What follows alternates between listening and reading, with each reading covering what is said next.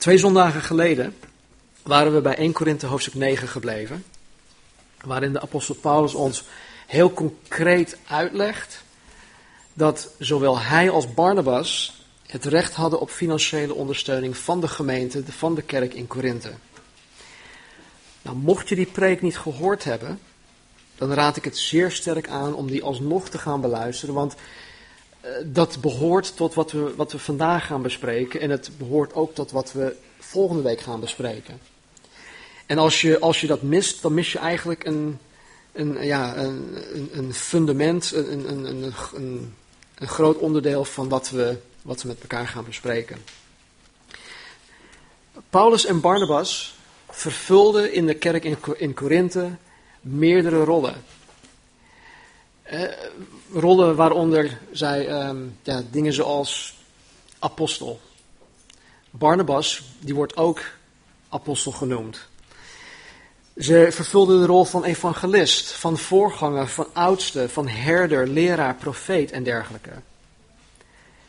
Kortom, Paulus en Barnabas waren fulltime bezig met het evangelie. Dat was hun werk, het was hun beroep. Daar hoorden ze hun brood mee te verdienen. En Paulus' argument om door de kerk in Korinthe voor dat werk betaald te worden, was gegrond op zes dingen. En die zes dingen die vonden we terug in, in, in 1 Korinthe 9, vers 1 tot en met 14. Daar hadden we het twee weken geleden over gehad. En ik had de preek genoemd, zes redenen waarom de plaatselijke kerk haar voorganger en gezin zou moeten onderhouden. Nou, dat beetje, uh, misschien, misschien klinkt het een beetje flauw. Het was ook niet de bedoeling dat het, dat het op die manier overkwam, maar het is wel, uh, het, het, is wel duidelijk, denk ik. Um, die zei twee weken geleden nog na de dienst: Hey Stan, zal ik, uh, zullen we straks nog even boodschappen gaan doen? Want ja, ik moet je toch, ik moet je toch onderhouden. Dus er is wel iets blijven hangen bij haar. Je kon de, de, of de, de preek kon je ook noemen zes redenen waarom de plaatselijke kerk haar evangelisten of haar, um, haar zendelingen zou moeten onderhouden. Nou, de bredere context van dit schriftgedeelte in 1 Korinthe 9 is dat Paulus de Corinthiërs duidelijk wilde maken dat hij volgens Gods woord en volgens Gods wil het recht heeft op een salaris van de kerk. Maar, maar dat hij omwille van hun zwakheid, omwille van hun onvolwassenheid, dit recht naast zich neer heeft gelegd. Paulus maakte geen gebruik van zijn recht. En op dit onderwerp komen wij over twee weken terug. Dus na aanstaande zondag. dat hij dus niet op zijn strepen had gestaan en dat wij dat ook niet horen te doen. Goed, vanmorgen wil ik doorgaan op wat ik jullie dus twee weken geleden heb beloofd. Twee weken geleden hadden we gekeken naar de waarom-vraag.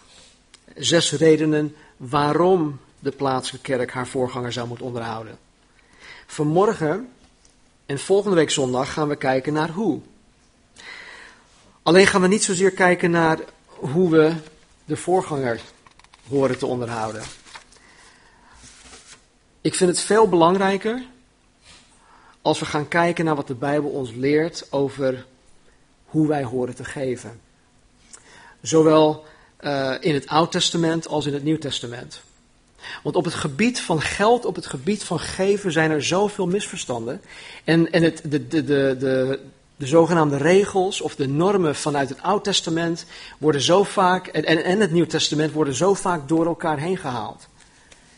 En dat het voor, voor de doorsnee christen ja, eigenlijk niet duidelijk is wat, wat, wat God van ons verlangt. Dus vanmorgen en volgende week, zondag, gaan we kijken naar wat de Bijbel ons leert over Gods kijk op het geven van geld. Laten we nog een keer bidden. Vader, ik dank u voor uw woord. Heer, ik bid dat uw Heilige Geest, Heer, door uw woorden zal spreken. Heer, ten eerste tot mij, uiteindelijk, Heer, tot een ieder. En Heer, ik weet dat um, geld een gevoelig onderwerp kan zijn. Vooral nu, Vader, waar er zoveel misbruik gemaakt wordt. Heer, zoveel christenen staan onder druk om te geven. Zoveel kerken, heren, pushen de tiende. Zoveel kerken pushen hun mensen om te geven. Maar Heer, het is niet uw verlangen, het is ook niet uw hart om uw kinderen te pushen om iets te doen. Dus Vader, help ons vanmorgen om uw hart hierin te ontdekken. Dank u wel, Heer. Amen. Wij hebben dagelijks te maken met geld. We krijgen er dagelijks mee te maken. Of je nu gaat pinnen, of chippen, online bankieren, content, af, of, ja, uh, contant afrekenen, met biljetten of met klein geld, zakgeld, whatever. We hebben er dagelijks mee te maken. En ieder van ons, ja, op, op welke manier dan ook, of je nu oud bent of jong, heeft er direct of indirect mee te maken, met geld. Geld is iets waar wij niet zonder kunnen. Het is iets dat we nodig hebben voor alles in dit leven. En hoe wij als christenen omgaan met geld, dit is heel belangrijk, hoe wij als christen omgaan met geld is een goede manier om te toetsen, om te meten hoe geestelijk volwassen wij daadwerkelijk zijn. De Bijbel leert ons dat wij als christen zijnde rentmeester zijn. Een rentmeester is iemand die geld van een ander heeft gekregen om daar goed mee om te gaan. Dus het geld dat de rentmeester heeft is niet zijn eigen geld. En daarom leert de Bijbel ons niet alleen dat wij rentmeester zijn, maar dat wij juist goede rentmeesters horen te zijn. Want het geld is niet van ons. Het geld is van God. Hij vertrouwt het aan ons toe. Nou, we worden dagelijks geconfronteerd met het nemen van beslissingen over geld. En de beslissingen die wij nemen worden voornamelijk gemaakt op, op basis van vier dingen. Ik, ik heb vier dingen genoemd. Of ik ga die vier dingen noemen. Ten eerste, hoe zie je geld? Wat vind je van geld? Wat voor gevoel heb je bij geld? Ten tweede, hoe kom je aan geld? Ten derde, hoe geef je geld uit? Aan, aan wat spendeer je geld? En als laatste, waar we het het meest over gaan hebben, is hoe geef je geld weg? Dat is een nieuwe. Dat is, een, dat is eigenlijk een, een principe die, die, de, die de wereld niet kent. Want de wereld leert ons, nee, je moet juist zoveel mogelijk verzamelen en zoveel mogelijk geld voor jezelf behouden. Alle reclamebureaus, die maken daar misbruik van. En want jij hebt geld nodig, omdat je deze mooie dingen nodig hebt. Dus het weggeven van geld is niet iets wat de wereld aanprijst. Dan leert de Bijbel ons iets over, over hoe wij geld horen te zien. Leert de Bijbel ons iets over wat wij ervan horen te vinden? Of wat voor gevoel wij erbij horen te hebben? Absoluut. Absoluut. Ten eerste horen wij geld niet lief te hebben. Wij horen geld niet lief te hebben. In 1 Timotheus 6, vers 10 staat er dit. Want de liefde voor het geld is de eerste stap naar allerlei andere zonden. Sommige mensen hebben zich daarvoor zelfs van God afgewend en zich veel ellende op de hals gehaald. Dus de liefde voor het geld is de eerste stap naar allerlei andere zonden. Dus we horen ten eerste niet, of geld niet lief te hebben. Ten tweede horen wij niet op geld te vertrouwen. Wij horen niet te denken dat onze zekerheid in geld te vinden is. Dat is moeilijk, want de wereld zegt, vertelt ons dat juist wel. Weet je dat de Nederlanders, de doorsnee Nederlander, oververzekerd is? Ik had, ik had ooit ergens gelezen dat de Nederlander het meest verzekerd land is in deze wereld. Waarom? Omdat we zekerheid willen hebben.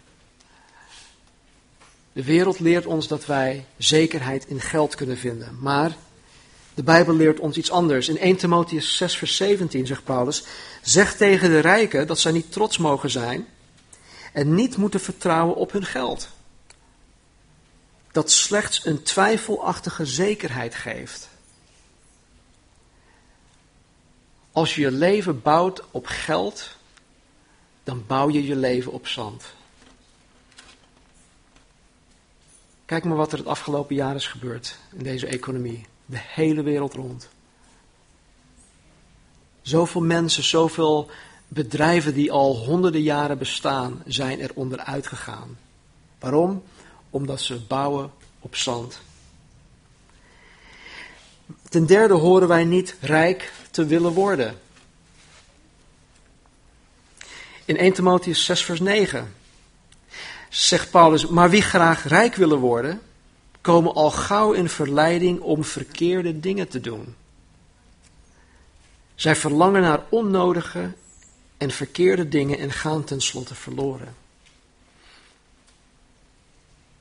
Dus wij horen niet rijk te willen worden. Weet je, voor mijn bekering was ik heel erg gedreven om, om veel geld te verdienen. En uh, ik was zo rond een jaar of 22, 23. Ik, ik ging de sales in binnen Xerox. En uh, die carrière beloofde mij een mooie BMW, een huis, mooie pakken, uitgaan, uiteten en al dat soort dingen. En daarnaast kwam ik ook in aanraking met nog andere mensen die, die, die nog meer gedreven waren dan, dan ik zelf. En ik kwam terecht in een, in een, in een financiële services uh, tak. Dat heette A.L. Williams destijds, dat heet tegenwoordig Primerica. Ik weet niet eens meer of ze bestaan. Maar het ging om het, het verkopen van uh, levensverzekeringpolissen. En dan niet een levensverzekeringpolis waaraan je uh, een, een, een, spaargedeelte hebt gekoppeld, maar gewoon term life insurance heet dat. Het is pure levensverzekering. En dat kon je dus verkopen voor, voor een fractie van het geld. En de besparingen die mensen dus uh, uh, deden door het kopen van deze goedkope verzekering, hoorden ze eigenlijk te investeren, zodat aan het eind van die 30 jaar ze een spaarpotje hadden, wat ze anders gemist zouden hebben. Nou goed, het was een soort piramidegeval. Uh, en ik zag het al helemaal voor me. Destijds was ik helemaal gek van een BMW M5. En ik had een plaatje op mijn bureau. Ik had bepaalde kreten van succes en, en, en dat soort dingen. En, en eh, je moet dit, je moet dat. En ik was zo bezig met het willen rijk worden. Dat ik dingen begon te doen. Verkeerde dingen begon te doen. Om maar tot mijn doel te kunnen komen. Ik ging afspraken maken. Met familie en vrienden om mijn product, om mijn dienst te kunnen verkopen. Mensen die ik al jarenlang niet meer gesproken had. Ik ging echt brainstormen van, ja, wie kan ik nou bellen? Wie kan ik nou bellen? En had ik deel gemaakt uit een gemeente, dan had ik zeer zeker ook en ieder van jullie geprobeerd over te halen om ja, een polis van mij te kopen. En dat is niet goed. Dus eh, wie graag rijk wil worden, komen al gauw in verleiding om, om verkeerde dingen te gaan doen. Ze verlangen naar onnodige en verkeerde dingen en gaan tenslotte verloren. En weet je, ik, ik, ik, ik ken dat, ik herken dat. Ik zie het ook in, in mensen om me heen. Ik zie het ook in mijn dochters. En dat is dan dan zie ik een deel van mezelf, van mijn vlees, terug in hun. En dan heb je als vader zijnde zo het verlangen van, uh, kind, trust me, vertrouw, ik, ik weet wat dat is en het leidt tot niets. Maar ze moeten het zelf gaan ontdekken. En dat is best wel moeilijk als ouder zijnde. Om het los te laten en hun hun gang te laten gaan. En hunzelf dit te laten ontdekken. Wij horen als Gods kinderen hard te werken. En als God wil dat wij daardoor rijk worden, dan zal Hij dat bepalen. Het is Zijn pakje aan. Het rijk willen worden is absoluut geen doel op zich. Dus zo horen wij over geld te denken. Dat, dat gevoel horen wij daarbij te hebben. Dat, wij het niet, dat wij er niet op vertrouwen, dat wij niet rijk willen worden, dat wij het niet lief hebben. Leert de Bijbel ons ook iets over hoe wij aan geld horen te komen? Absoluut. We waren zo net in de gang, uh, Romeo en ik. En uh, normaal gesproken hebben we twee van die, uh, die kapstokken staan. Maar er stond er maar eentje. En ik zag Casper een beetje rondkijken van, joh, ik zeg, wat, wat zoek je? Hij zegt, nou, die andere kapstok. Dus we hadden hem hier gevonden, hadden hem na, ernaast gezet. Maar ja, die ene kapstok die, die hing dus vol, vol met jassen en dat, hij, hij kiepte bijna om. Dus Casper en ik, die, die, die pakten een aantal jassen en, en verplaatsten hem naar die andere eh, kapstok. Dus als je je jas kwijt bent, eh, dan moet je ernaast kijken. Waarop uh, Romeo opmerking maakte van, hey joh, je mag die jassen niet pikken. Ik zeg, nee, alleen, alleen wat erin zit. Want ja, we moeten toch aan ons geld komen. Dat, dus uh, ja, ik zie hem nu lachen daarachter. Maar goed, dat was een grapje. Um, de Bijbel leert ons hoe wij aan ons geld horen te komen. Niet op die manier, dat is dus, dat is dus niet uh, de manier. Nou, ten eerste, en dat, ja, dat is ook mijn punt, horen wij niet te stelen om aan geld te komen. En hoe logisch dit ook, ook lijkt, wil ik het toch noemen. In Psalm 37, 21 zegt de psalmist: De goddeloze leent en betaalt niet terug. Ik denk dat we allemaal wel iemand kennen die in dit profiel past. Iemand die leent en niet terugbetaalt. Weet je, dat is ook stelen. In Amos 8 en Hosea 12 uh, spreekt de Bijbel van onzuivere weegschalen.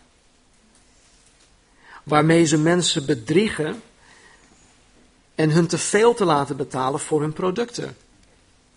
Dat is ook stelen. In Jacobus 5, vers 4 zegt Jacobus: Hoor het geroep om loon dat u niet hebt uitbetaald aan degene die uw velden maaiden. Het geschreeuw van degene die uw oogst binnenhaalde is doorgedrongen tot de Almachtige Heer. Dus als werkgever het niet uitbetalen van de loon van je, je medewerkers, ook dat is stelen. Er zijn dus genoeg manieren om geld te stelen zonder dat je het direct van iemand afpakt. In april, 1 april, moeten onze belastingaangifte weer binnen zijn bij de Belastingdienst. Hoe gaan we daarmee om? Als we hun bedriegen, belazeren. Dat is ook stelen. Maar goed, dit is dus hoe wij er niet aan horen te komen. Hoe horen wij dus wel aan ons aan geld te komen? Een paar dingen. Nou, een hele legitieme manier om aan geld te komen is door middel van de vrijgevigheid van mensen. Paulus ontving tot vele malen toe giften. Ook ik, ook mijn gezin, zijn tot vele malen toe gezegend met giften. Door de vrijgevigheid van andere mensen. Als je in dienst staat van de Here, zal God het op de harten van mensen leggen om jou giften te geven wanneer het nodig is. Wanneer het nodig is. Dus het is niet zo dat, ja, dat mensen elke week bij je langskomen van, joh, ik, ik heb nog een gift voor je. Nee, maar als je het echt nodig hebt en het is gerechtvaardigd, dan zal God ook door middel van de vrijgevigheid van mensen om je heen voorzien in geld. We kunnen ook op een wijze en een verantwoorde manier geld investeren om aan geld te komen. Misschien is nu niet een goed moment. En het is ook geen korte termijn oplossing, maar het is wel een manier. In Matthäus 25 sprak Jezus in een gelijkenis over de slaven aan wie de eigenaar zijn geld had toevertrouwd. Een van de slaven had er niets mee gedaan, waarop Jezus op een gegeven moment zei: Je had het beter kunnen investeren, zodat hij er rente op had kunnen verdienen. Dus door te investeren kunnen we ook aan geld komen. En dan bedoel ik niet dat we, dat we zo fanatiek op de beurs gaan letten. Of hè, dat je om, om het half uur een, een, een berichtje krijgt op je telefoon over, je, over de beursnotering. Nee, daar heb ik het niet over. Want dan wordt geld, jouw afgod. Maar stel dat je wat geld hebt, of je, je, het is mogelijk om het geld opzij te zetten, op een spaarrekening of in een, in een bepaalde fonds, whatever. Daar is niks mis mee. Daar kan je ook, daarmee kan je ook aan geld komen. Maar als laatste is dit het. Werken, het verrichten van arbeid, is en blijft de manier om aan geld te komen. We komen er niet onderuit. De Bijbel leert ons dat wij zes dagen horen te werken en dat de zevende dag een rustdag is. In Spreuken 28, 19 staat dit. Wie de grond bewerkt, zal genoeg te eten hebben. Maar wie luchtkastelen bouwt, zal van de wind moeten leven. Hard werken. Die zal altijd genoeg te eten hebben. Spreuken 14, 23. Eerlijk en hard werk levert iets op. Nutteloos geklets niet. En in 2 Thessalonicense 3 vers 10, heel duidelijk, als iemand niet wil werken, zal hij ook niet eten. Dus hoe dan ook, werk, werk is en blijft de manier aan hoe wij aan geld horen te komen. Er zijn ook andere manieren. Je kan een, een erf, erfenis krijgen, je kan, uh, noem maar op. Maar even voor ons, voor nu, is dit toch de manier. De Bijbel leert ons ook hoe wij geld horen uit te geven.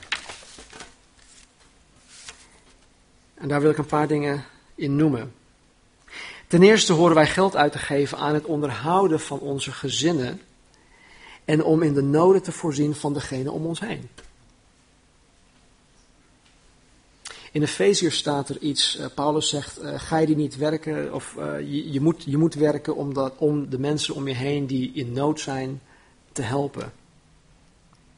In 1 Timotheus 5:8 zegt Paulus dit: Wie niet voor zijn eigen familieleden wil zorgen, als die hulp nodig hebben, in het bijzonder als ze tot zijn eigen gezin horen, mag zich geen christen noemen. Zo iemand is slechter dan een ongelovige. Dus wij horen voor onze gezinnen te zorgen en voor de noden om ons heen. Ten tweede horen wij geld uit te geven aan het direct terugbetalen van onze schulden. Ik denk dat we ook allemaal wel iemand kennen die altijd in de schulden zit. Mensen die schulden hebben, maar die toch op vakantie gaan, die toch altijd nieuwe kleren dragen, of die elke vrijdagavond uit gaan eten. Ik noem, maar, ik noem wat. Als wij schuld hebben, horen we eerst onze schulden te betalen voordat wij al die, al die andere dingen doen. En ook daarin leert de wereld ons het, het tegenovergestelde. Nee, je kan nu geld lenen, want als je dat nu wil, hoef je niet te wachten. het is echt een, een, een um, uh, instant um, gratification, hoe zeg je dat? Ja, een, een directe bevrediging van je wil iets hebben, al heb je het geld er niet voor, je kan het lenen of je kan het op je, je creditkaart aanschaffen, forever. De, leer, de, de wereld leert ons dat. Maar de Bijbel leert ons dat wij ons geld horen uit te geven aan het direct terugbetalen van onze schulden. Romeinen 13:8 zegt: dat wij bij niemand in de schuld blijven staan. Met andere woorden, wij moeten onze schulden zo snel mogelijk afbetalen. In 2 Koningen 4, vers 7 staat er iets moois. Uh, ik weet niet of je het, jullie het verhaal kennen. Als je het niet kent, lees 2 Koningen vanaf het begin tot, uh, ja, tot na dit verhaal in hoofdstuk 4. Er staat, toen zij Elisa, de profeet, vertelde wat er gebeurd was. Dat was dan de, de, de weduwe. Toen de weduwe Elisa, de profeet, vertelde wat er was gebeurd, zei Elisa tegen haar: Ga de olie nu verkopen en betaal uw schuld. Er zal dan genoeg overblijven om met uw zonen van te leven. En dus het, terugbetalen van schuld is, het, ja, het, het hoort een, een prioriteit te hebben in ons leven. Ten derde horen wij geld uit te geven aan het opvullen van ons spaarpotje. Spreuken 30, vers 24 en 25. Dat vind ik wel een mooi stuk. Er staat, de volgende vier zijn weliswaar klein, maar hebben van God grote wijsheid gekregen. En dan noemt de schrijver vier verschillende dingen. Mij gaat het om het eerste. De mieren hebben weliswaar geen verstand, maar zijn zo verstandig in de zomer hun voedsel te verzamelen. De mieren sparen hun voedsel in de zomer op, zodat zij in de wintertijd te eten hebben. Want in de wintertijd valt er niks te halen. En zo is het voor ons dus ook verstandig als het mogelijk is, als het mogelijk is, om ons spaarpotje te vullen voor het geval dat magere tijden aanbreken. Het is gewoon verstandig. Nou, dit zijn slechts enkele voorbeelden van hoe wij geld horen te zien, hoe wij aan geld horen te komen en hoe wij geld horen uit te geven.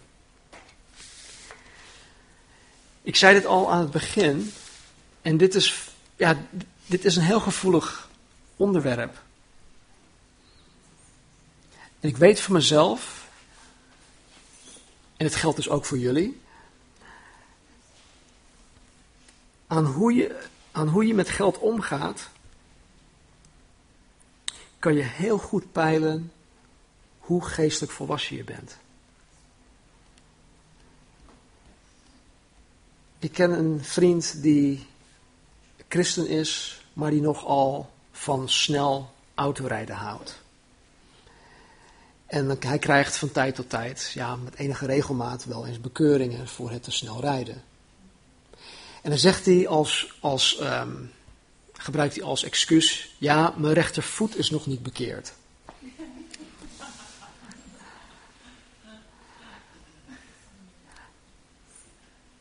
Hoe gaan we met ons geld om? Is onze portemonnee bekeerd? Of is dat iets dat buiten onze bekering, ons geestelijk leven valt? Aan hoe je met geld omgaat kan je goed peilen hoe geestelijk volwassen je bent. Het is, het is eigenlijk hetzelfde als hoe je met je vrouw omgaat. Of hoe je met je man omgaat, of je kinderen, hoe je je werk doet. Hoe je je broers en zussen in Christus behandelt. Hoe je met je gebedsleven omgaat, hoe je met je Bijbel omgaat, enzovoort, enzovoort. Aan al deze dingen die ik net heb genoemd, en dus ook aan hoe je met geld omgaat, kan je zien hoe geestelijk je bent. Hoe jij geestelijk in elkaar zit. Ik weet dat het hartstikke moeilijk is om in deze wereld, anno 2009, een goede rentmeester te zijn. Het wordt continu wordt het onder, onder vuur gezet. Want laten we eerlijk zijn, de wereld doet haar uiterste best om ons dagelijks, zelfs van moment tot moment te verleiden om heel stom met ons geld om te gaan. We worden dagelijks doodgegooid met de boodschap dat wij geld moeten uitgeven. Dus om die verleiding te kunnen weerstaan, moet je, moet je stevig in je geestelijke schoenen staan.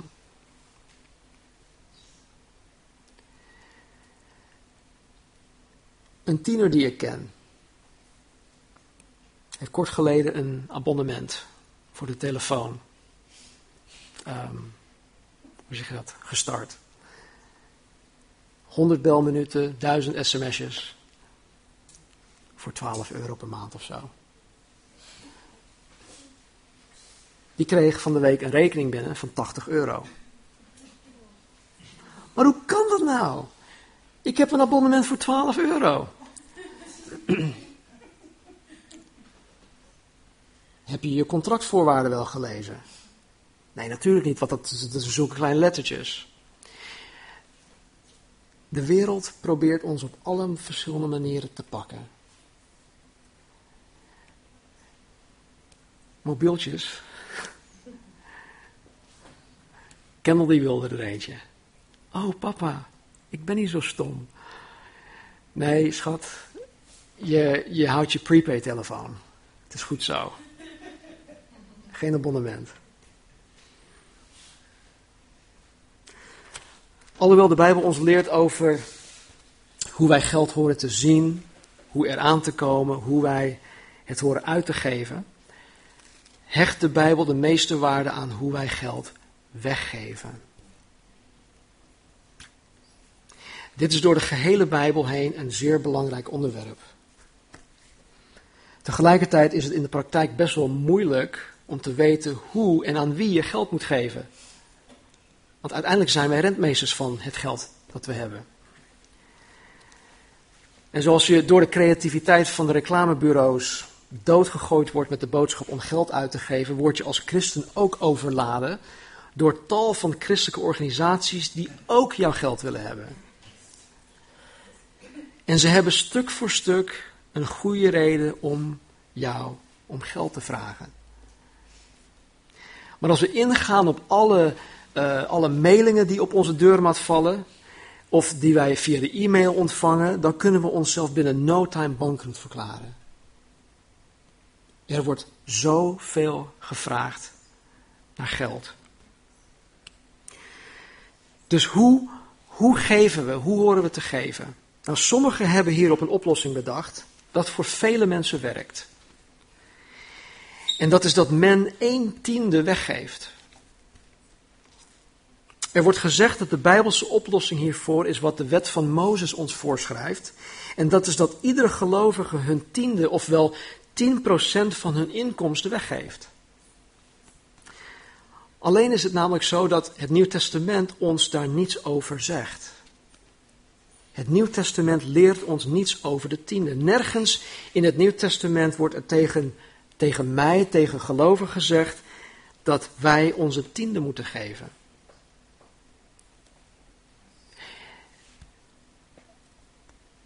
Ik heb wel eens met verschillende voorgangers gesproken over dit onderwerp. En als ze het brengen zoals ik het vandaag ga brengen, dan zijn er wel eens um, bestuurleden, bestuursleden van die andere kerken die zeggen van, oh nee, dat kan je absoluut niet doen. Je kan het niet zo brengen. Want ja, de tiende, dat is toch iets wat bijbels is. Daar kom ik zo meteen op terug. Het geven van de tiende, dat, dat klinkt op zich redelijk. Ik denk zelfs dat als een ieder van ons een tiende gaf, dat we nooit meer in financiële problemen zouden zijn. Dus het klinkt op zich redelijk. Alleen geloof ik niet dat een tiende bijbels is. Ik geloof ook dat de reden waarom kerken de tiende pushen of opleggen, is omdat ze bang zijn dat er niet genoeg geld binnen zal komen om de kerk draaiend te houden. Dat bedoelde ik zo net over die bestuursleden die zeggen van, oh nee, dat moet je absoluut niet zo brengen. Maar dit is niet de juiste motivatie om te geven. Als het op deze manier gedaan wordt, dan geeft men het uit verplichting in plaats van uit liefde en vanuit een blijmoedig hart. En daarnaast kan het geven van de tiende ook heel erg beperkend zijn. Ik bedoel dit. Het kan je in de weg staan van wat je eventueel nog kan doen. Of dat je meer kan doen. Want als iemand zijn of haar verplichte tiende geeft, dan kunnen ze eventueel het gevoel krijgen dat ze voor die maand in ieder geval klaar zijn. Ze zijn een verplichting nagekomen, that's it, phew, ik ben daarmee klaar. Dank u wel, Heer. Halleluja. Terwijl God misschien hele andere ideeën heeft voor het geld dat in die maand weggegeven moet worden. Nou, ik geloof niet dat de tiende is wat God van ons verlangt. Sterker nog, ik geloof dat het geven van de tiende, zowel in het Oud Testament als in het Nieuw Testament, nooit Gods bedoeling is geweest. En om het duidelijk in beeld te krijgen, moeten we kijken naar de geschiedenis van het geven. Er zijn in principe drie perioden waar we naar moeten kijken. De tijd voor Mozes, dus vanaf Abraham tot Mozes. De tijd tussen Mozes en de komst van Jezus. En de tijd van Jezus tot ons heden, waar we nu in zitten. Dit zijn drie verschillende perioden in de geschiedenis van hoe God met zijn kinderen omgaat. In de periode tot Mozes ging God op, op een hele andere manier om met zijn kinderen dan nu. Ook met Mozes, dat ging anders.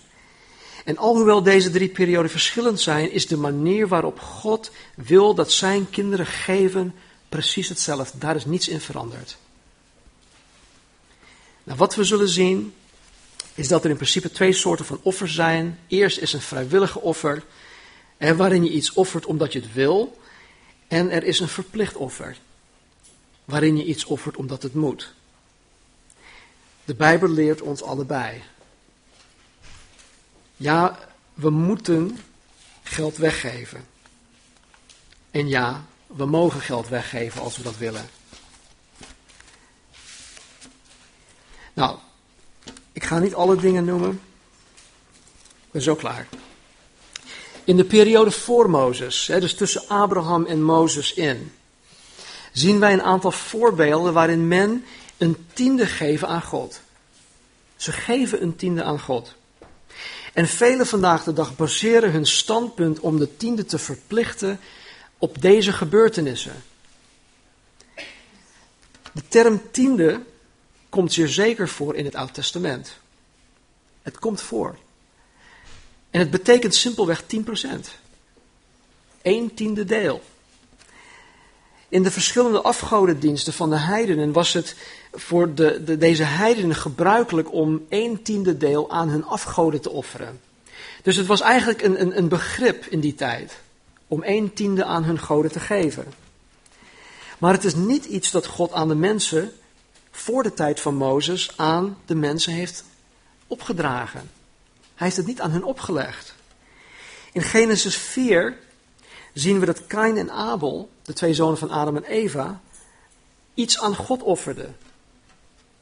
Er staat niet hoeveel zij offerden, maar er staat wel dat zij uit eigen initiatief hebben geofferd. Er staat in vers 3 dat het gebeurde na verloop van enige dagen dat zij een offer brachten aan God. Het punt is dat God het niet aan hen opdroeg. Het was een vrijwillig offer. Ze deden het omdat zij het wilden. In Genesis 8 zien wij dat Noach aan God offerde. Ook hier zien wij in de Bijbel geen gebod van God. We zien geen percentage. We zien geen voorschrift van hoe vaak Noach dit moest doen. Het was geen vereiste en het was geen voorwaarde. Het offer van Noach in hoofdstuk 8, Genesis hoofdstuk 8, was een spontane en vrijwillig offer. Even verderop in Genesis 12 zien wij dat Abraham aan God offerde. God verscheen aan Abraham om hem te roepen, om vader Abraham te worden. En als antwoord op Gods roeping zien wij in vers 7 dat Abraham een altaar bouwde om aan God te offeren. Nogmaals, een vrijwillig offer omdat Abraham dit wilde. In hoofdstuk 13, vers 18 doet Abraham precies hetzelfde. In Genesis 14 zien wij voor het eerst dat de tiende voorkomt. Abrahams neefje Lot, de zoon van Abrahams broer, werd als krijgsgevangene meegenomen door een boevenbende en Abraham is erachteraan gegaan. Hij heeft Lot terug kunnen krijgen na de overwinning. Hij heeft hem teruggebracht. En toen kwam Abraham een zekere koning tegen die Melchizedek heette. Melchizedek, de koning van Salem, Salem, die ook een priester van God, de Allerhoogste was, bracht Abraham te eten. Bracht hem wijn en, en, brood. En uit dankbaarheid aan God gaf Abraham deze Melchizedek, die God vertegenwoordigde, een tiende deel uit alles. Niet van alles dat Abraham bezat, maar van de buit. In Hebreeën 7 vers 4 staat dat Abraham een tiende deel van de buit aan Melchizedek gegeven had. We kunnen het niet terugvinden in het Hebreeuws, maar in het Grieks, in het Nieuw Testament, zien wij dat buit betekent het allerbeste dat er is. Dus Abraham gaf een tiende deel van het allerbeste van de buit. Hij gaf niet zomaar iets aan Melchizedek, aan God. Nee, hij gaf een tiende deel van het allerbeste. Maar alhoewel hier sprake is van de tiende, werd het niet door God opgedragen. Ook hier was er sprake van een vrijwillig offer aan God. Abraham werd 175 jaar oud en in de jaren hiervoor en in alle jaren daarna, na deze gebeurtenis, is er nooit sprake van dat hij dit nog een keer heeft gedaan. Dit was de enige keer dat Abraham een tiende deel aan God had geofferd. En het was een volkomen vrijwillig offer om zijn dank en waardering aan God te betonen.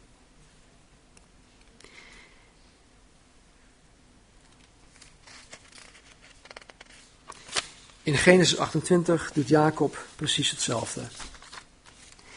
Nou, in heel het boek Genesis, uit alle offers die ooit geofferd zijn, komt de tiende slechts twee keer voor. Abraham aan en Jacob.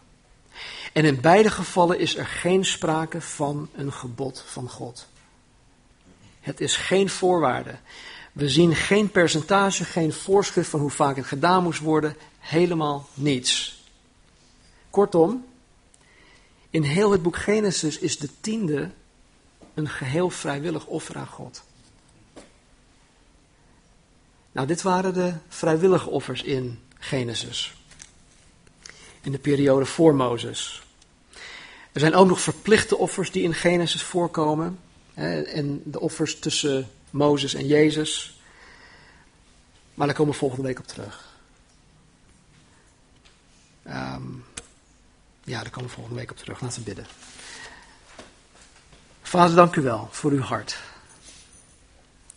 Dank u, Heer, dat u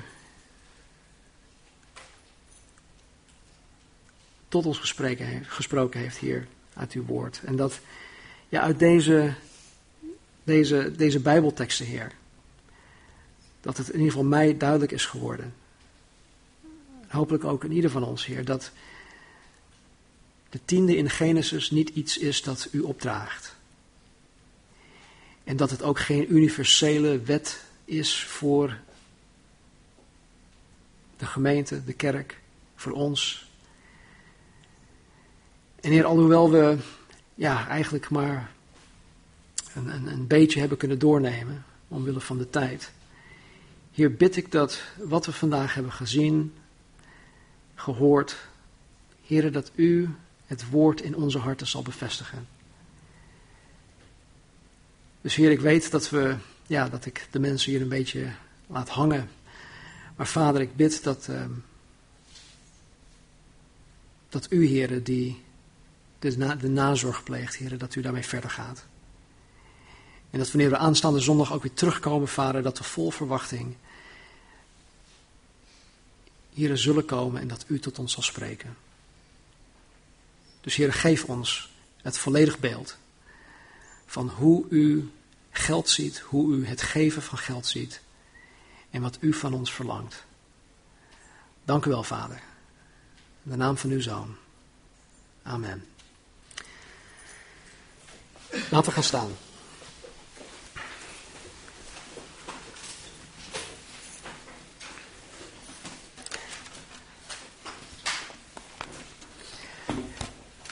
Jezus Christus is ruim 2000 jaar, 2000 jaar geleden naar de aarde gekomen om ons leven te geven en overvloed.